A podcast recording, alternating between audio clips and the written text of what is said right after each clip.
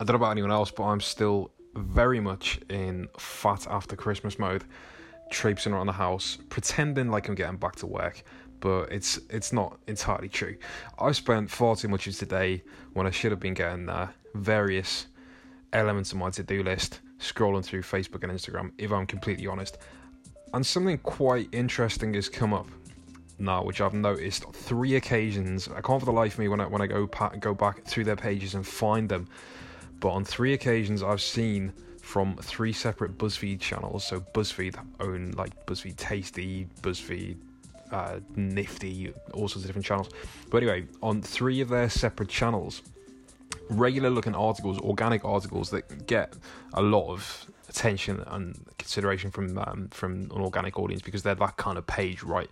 They they post viral content, so they get a lot of eyes on that content. So not promoted content, but just regular organic content they post on their page. Three separate articles, which are kind of specifically and almost sub- subversively about Costco. So Costco, go, uh, being if you've not heard of them, I, I, don't know where you've been living, but basically they are like this huge uh, wholesaler that, well, in reality, a retailer masquerading as a wholesaler because anybody can get a membership now and, and go in and buy um, buy goods at not all that much of a discount, if I'm completely honest. But they they've kind of got a reputation for themselves of being able to buy stuff in bulk and get specific products, and they're almost becoming like a cult following now. And the reason now it's interesting, and I can't prove this at all, but it's I've seen it from other social channels, other kind of viral social channels. But the reason this is interesting is because um, they do they are starting to get this kind of viral following to them now, and a few of the brands in the UK, particularly, uh, I've seen similar things from. Before I carry on, I'll actually make the point I'm trying to make here.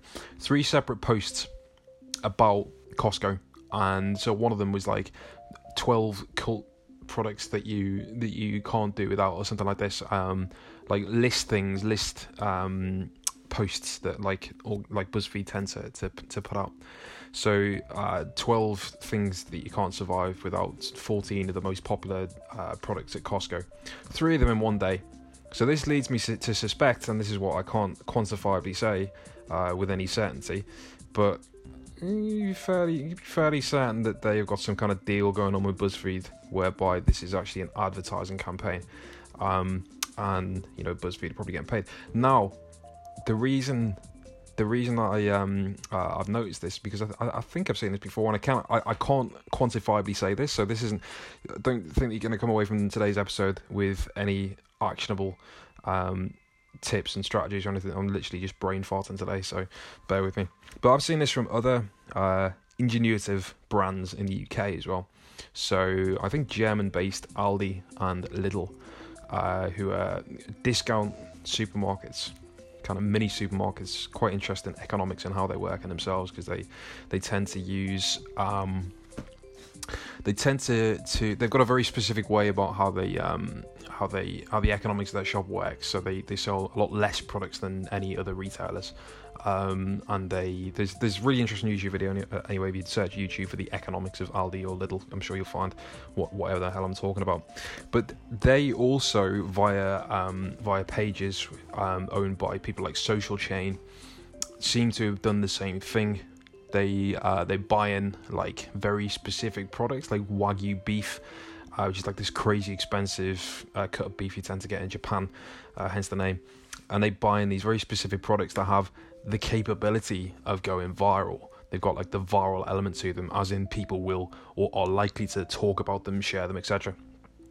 So they buy in these products as special deals, which then gets people into the store and gets them to buy stuff. And these special deals tend to get picked up by power pages like the likes of things owned by Jungle Creations and Social Chain. If you don't know who these guys are, incidentally, these are like um, big ish companies that own lots of different Facebook pages and lots of different channels across various social media channels uh, and just disseminate really viral content to um, uh, to get to get clicks to get uh, it's all like a like a click syndication game. They put out really viral content and then um, uh, the clicks come through and they uh, then you know eventually when they got loads of traffic then they can they can sell their space either just as like ad space or sell it to big you know make big deal uh, deals with hypothetically as I say I don't know if um, any of these guys uh, uh any of these sort of um, hypotheses that I'm making today are actually um, sponsored ads but it damn well looks like it.